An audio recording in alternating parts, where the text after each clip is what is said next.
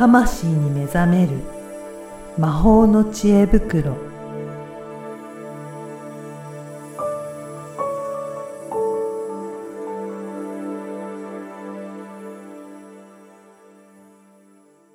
こんにちは、小ラボの岡田です。こんにちは。リアルスピリチュアリスト橋本由美です。ゆみさん、今回もよろしくお願いしますよ。ろしくお願いします。はい。今回はどういったお話でしょうか？はい。えっ、と、いくつかリクエストいただいていて、あの、天然石のね、話をしてほしいというオーダーがありまして。はいはい。はい。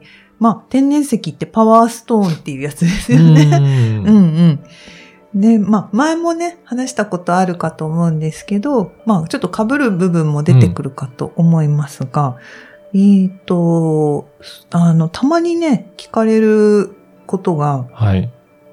宝石と天然石は違いますかと。これいい質問ですよね。ね。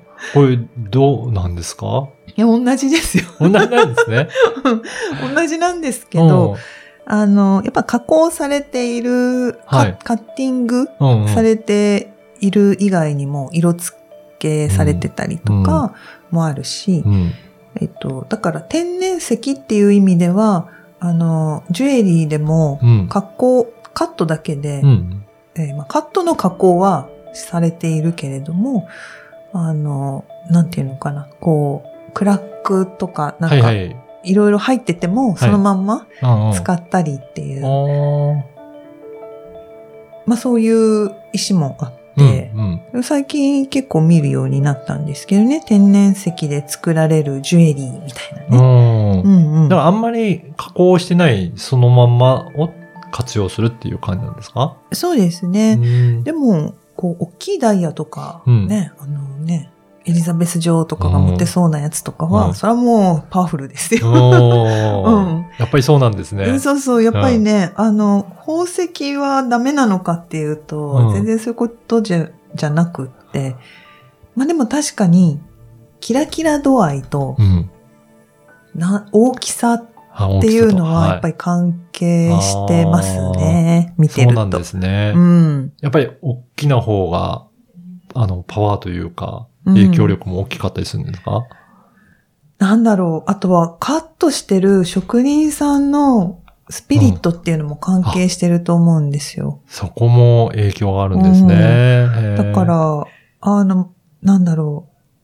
うん、なんでこれを、この話、大きいといいっていう話をしたかっていうと、大きければいいってわけじゃなくって、うんえっ、と、ロシアの、なんか、展示会があって、ロシアでね。はい。で、その宝石、その王様とか皇族が、まあ、歴代愛用している宝石店みたいなうん。のに、まあちょっと入ってうん、見学してたんですよ。おーで、そしたら、やっぱりエネルギーが違うんですよ。見てて、そうなんです石ねの。うん。あの、こう、いっぱいついてななくて、うんカッティングされた、まあ、ゴロっていううんね、石。はい。あの、綺麗にカットされて透明感がある石が、まあ、置かれてたりしても、やっぱりすごいなと。で、なんだろう、ちょっと脱線しちゃうんですけど、うん。やっぱりロシアは宇宙人が、との交流が深いんだなっていうのが、その宝石とか、あと、うんゴロッとした天然石とかいっぱい置いてあるんですけど、その原石うん。もうなんかそれ、そこにエネルギーがやっぱあるんですよね。そのあ宇宙、宇宙のエネルギーが、もうその宝石からもう感じ取られるっていうことそうですか？そうそう。あ、もうこれは確実にそうだなっていうのがね。ね。まあまあ、今ちょっと脱線、うん 今思い出して脱線しちゃったんですけど。まあだから、何が言いたいかっていうと、宝石は別に天然石と違くはないし、うんうんあのーまあ大きさはね、大きい方がそりゃ、パワーあると思いますよっていうことと、まああとはやっぱりお気に入りなものであれば、うーん、やっぱりそこに思いとかうん。エネルギー、スピリットが宿っていくので、まあ大切に扱われているものっていうのは、やっぱりそれだけね、力がありますよ。うんうんううんん。じゃあこれも、あれですかね、自分でなんか感じてみて、うん。相性とかもやっぱりあったりするんですかね？あ、相性はね、ありますね。うーん、あの、ひそれこそ惹かれる石はい。っていうのは、自分がエネルギーとしてうん欲しいエネルギーを発してる石っていう場合もあるし、はい。あと、今の自分と調和する石、うん今の自分とっていうのはなんか、こう、なんかさっきの惹かれる石っていうのは自分になんかないエネルギーを、こう、はい。後押しとか添付してくれるみたいなエネルギーなんですけど、調和するエネルギーっていうのはうん、どっちかっていうとこう、本質的な自分に帰っていく、うん。リラックスするような、そういう石のエネルギー。うん。っていうのが、まあ、あ、ありますね。だから、あれですかね、いろいろない用途に分けてというか、うんうんその時の状況によっても、まあ必要としてるような種類も変わってくる。いや、めちゃくちゃそう、そうなんですよ、岡田さん。そうなんですね。そうなんです結よ。構奥深いですね。すごく奥深いですはよ。あだから、癒されたいって思ってたら、うんやたらアメジストに惹かれたり、フフローライトに惹かれたり、うんスギライトに惹かれたり とかね。なんかそういうのあるんですよね。で、あとね、これはちょっとまた別の話なんですけど、こう、霊的な。段階で惹かれる石が変わるっていうのもあります。はい。うん。別に上下ないんですよ。うん。自分がどういう状態に霊的になっていきたいかっていう段階、段階というかね、なんかこうあって、結構面白いのが、アンダラクリスタルっていうのがあるんですけど、うんこう、天然のガラスなんですよ。はい。で、えっ、と、これ偽物も多く出回っていたりして、まあ、純粋なアンダラクリスタルっていうのは、えっ、と、どこだっけな。まあシャスタかなんかうのん。ある地域でうん。取られた、発掘されたものっていうふうに、まあ、言われています。で、私も一時アンダラすごく好きで、うん。大きいのとかも持ってるんですけど、やっぱね、なんか、それに、が好きな人ってスピリチュアルな人すごく多くって、で、それに惹かれる人の特徴的なのが、うーん、まずなんか、レムリアっていう時代うん。に関係してるので、まあなんかそこの時代に天性がある人だったり、なんかこう親和性がある人。だったりするんですね。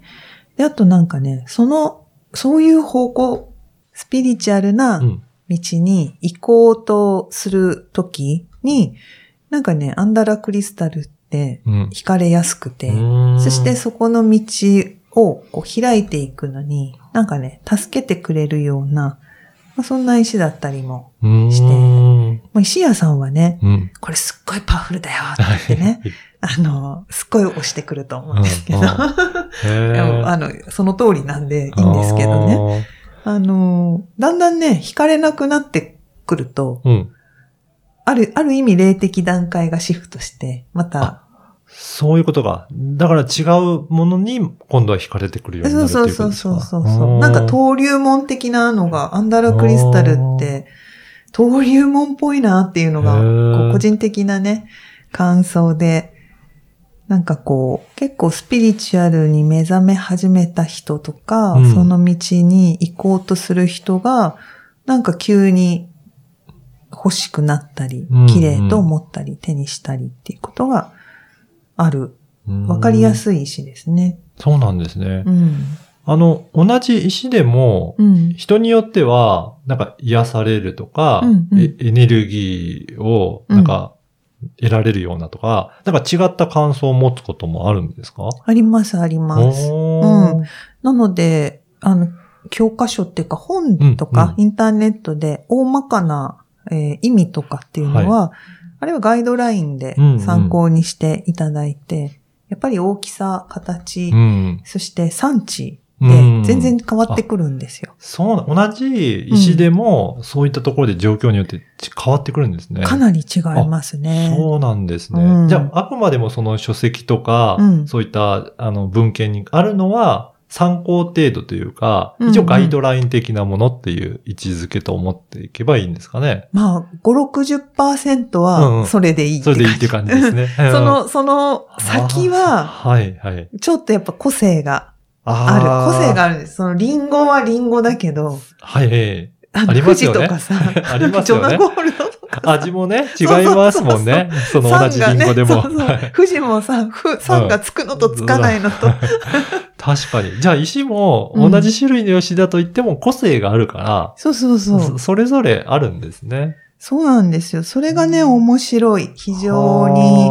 だから、好きな土地のうん石に惹かれるっていうのも、自分で惹かれる石をすぐに買わなくていいので、うん石屋に行って、毎回惹かれる石これだなって、なんか、こう、チェックするんですよね。うんうんそうすると、今必要なエネルギーが、こう、ネット検索で、うん。癒しですとか出たら、あ、癒しが欲しいんだなっていうふうに答え合わせすることもできるし、はい。あと、なんか、ヒマラヤの石ばっかり選ぶなとかね、例えば。そうすると、石っていうよりは、そのヒマラヤーのうん。山のエネルギーが欲しいっていう可能性もあったりして、やっぱね、その土地とのご縁とか、うんなんか、行く先を照らしてくれていたり、教えてくれていたりとか、うんまあ、前線との関係とか、うん。いろいろあるんですけど、石屋さんに行くと結構産地とかも分かったりするものなんですか、あ、石屋さんがね、教うんえてくれます。教えてくれるの？聞けば。へあーるいは書いてあります。あ、そう大体、なんですね。そうそうその水晶でも、なんとか産水晶とか、はいはいで、。そのなんとか産にブランドがついてたりするんですよ。あ、そうなんですはい。あねの。希少、希少、その山からしか取れない品質、クオリティとかがあ、あるんですね。あるんですおよ。ーだからね、本当に奥深くうん一個ずつ生き物なので違うから、うん。で、あの、アメリカの風土と日本の風土が違うのと同じで、違うんですよね、うんこれが面白い。そうですね。へうん。だからなんか、うんこれ前言ったかもしれないけど、こう、ペットみたいに本当に扱ってあげるとよくてー、うん。あのーやっぱね、そういう扱いをしてると、なんかスピリットがうん。宿ってきたり、うんまあ、うん宿らせる儀式っていうのもあるんですけど、うんうんえーまあ、そんな風にしてるとやっぱ、よりパワーが、そ、そのいう石は石のパワーっていうよりはね、うんその土地とそのスピリットと、ものすごいパワーを持つ石にうんなるので、あの、そういう石を持たれると本当にうんいいですよね。じゃあもう本当最初、もう本当に初心者の方というか、うんまあ興味持ち始めたぐらいの方は、うん。どんな選び方をするといいっていうのなんかありますかね？いい質問だ。えっとですね。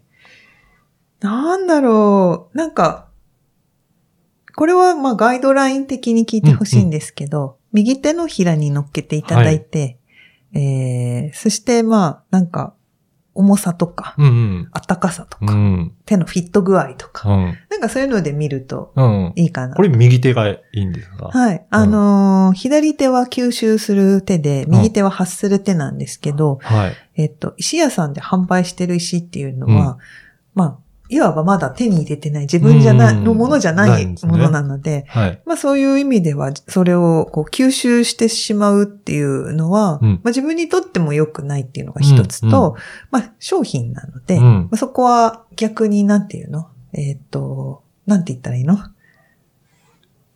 遠慮じゃなくてなんてあ、気遣い？ああ、はい。その商品に対する、そうそうそうそうそう、あの、お店、お店の方へのうん気遣い。っていうことで。だから エネルギーを吸い取っちゃ、あの、あまりよ、よろしくないって、行事、あの、行儀的に良くないみたいな感じなんですかね。そうそう、なんか土足でね、はい、入る入っちゃようなね。ったような感じなんかうん、まあそこ、なんだろう、どうしてもまあもう欲しくて、ちょっと左でもっていうことはもちろんやるので、うん。あの、そんなに神経質にやることはないんですけど、まあ、あの、覚えておくといいかなと。その、うん例えばブレスレットも左だと自分が吸収したいエネルギーで、右だと発するから、吸収するように、なんか、例えば恋愛だったらう、ん。ね、ピンクの石とか。うん。で、逆に変なものを寄せ付けたくないっていう時に、まあ、左にその防御、プロテクション的な石とか、まあ両手にする人もいるし、うん。逆にこれからプレゼンだから自分の力にさらにその石のパワーを乗せていきたいヒーリングとかもそうですけど、あそしたら右手にするとーか。っ。ていう風に道具としてうんうん。使うこともできます。じゃあ基本的にはお店で、なんか、あのー見るときは、うん右手に乗せてその感覚を見てみるといいんじゃないかっていうことですかね。そうですね。うん。でね、あとね、ちょっと付け加えると、たまにやっぱ聞かれるのが、割れたりとか、うん壊れたりうん。したとき、どうしたらいいですか？って聞かれるんですけど、あのーまあ、ブレスレットとか、ちっちゃいものだったら、土に埋めるか、うん。まあ、川に流すか、うん。っていうことを、まあ、お伝えしたりはい。します。大きい石とかね、うんうん。なんか、うっかりね、川とか海とかに流して、です 誰か怪我したらそれは危険なので、まあそれは、うん程度問題にうん。よるから、あとはね、まあ、た、うん、難しい。それは何とも言えない。ううんうん。ん。あと自分にはなんか、もうフィットしない石でう、ん手放したい、誰かからもらったとかだったら、まあなんか知り合いとかでうん欲しい人がいたらうん譲るとあか、まあ、メルカリで売るとかね、うんそういうのも別に悪いことじゃあない。そうなんですです。ねじゃあ次、なんか、うん。なんか必要としてる人に、もそう譲ってあげれば譲ってあげればいいんですね。うん。であと、石が割れたことはなんか意味があるんですか、うんとかも言われるんですけど。はいはい。うん。あの、これね、持ち主のエネルギーによって変化で壊れるってこともあるし、はい。なんか、まあ、プロテクション系だと、うんもうなんか、いっぱいいっぱい頑張りすぎて石が疲れへてー割れちゃうっていうこともあります。あと、まあ、これは普通の人はないんですけど、その石との儀式で、まあ、石に何何らかのスピリットを宿したいみたいな時に、えーその力に石が耐えられなくて割れるみたいなことも、もまあ、あります。これはうん。一般的にはないパターンなんだけど、まうん。あ、そういうのもね、あったりして、だからどんだけ見えないスピリットたち、自然の力が、まあ、強いかというか、そういうのをね、なんか敬って大事にして、石とかと仲良くしてほしいなと個人的にはうんうん。思いますね。いやー、本当今回もいろいろ興味深いお話聞けたんじゃないかなと思いますので、ぜひ参考にしていただければと思います。はい。はい。ユミさん、今回もありがとうございました。ありがとうございました。